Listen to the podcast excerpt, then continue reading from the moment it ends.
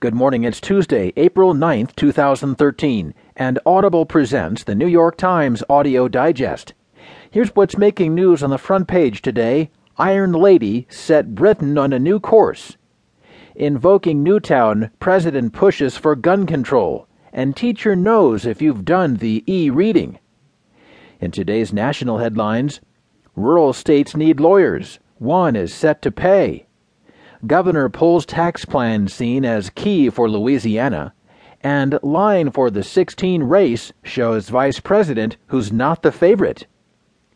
In today's financial headlines, J.C. Penney board ousts its chief of 17 months. Battle heats up over troubled energy buyout, and Europe receives complaint on Google's Android system. There will be more business stories, more national and world news, a roundup from the sports page, and New York Times columnist David Brooks. Now, from the editors of the New York Times, here are the stories on today's front page.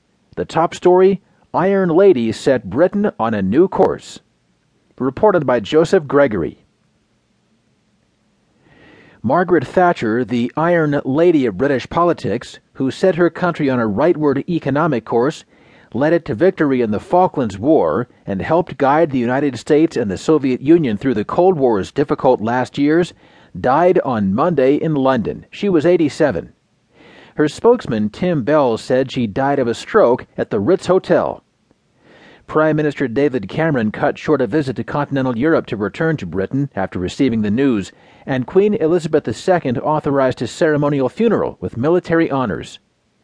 A statement from the White House said that the world has lost one of the great champions of freedom and liberty, and America has lost a true friend.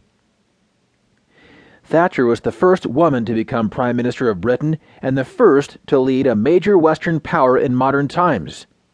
Hard driving and hard headed, she led her Conservative Party to three straight election wins and held office for 11 years, May 1979 to November 1990 longer than any other British politician in the 20th century. The economic medicine she administered to a country sickened by inflation, budget deficits, and industrial unrest brought her wide swings in popularity, culminating with a revolt among her own cabinet ministers in her final year and her shout of no, no, no in the House of Commons to any further integration with Europe.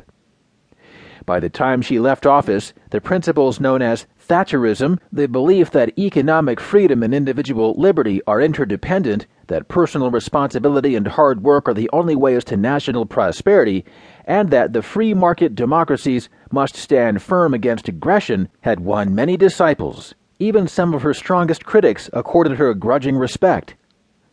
At home, Thatcher's political successes were decisive. She broke the power of the labor unions and forced the Labour Party to abandon its commitment to nationalized industry, redefine the role of the welfare state, and accept the importance of the free market.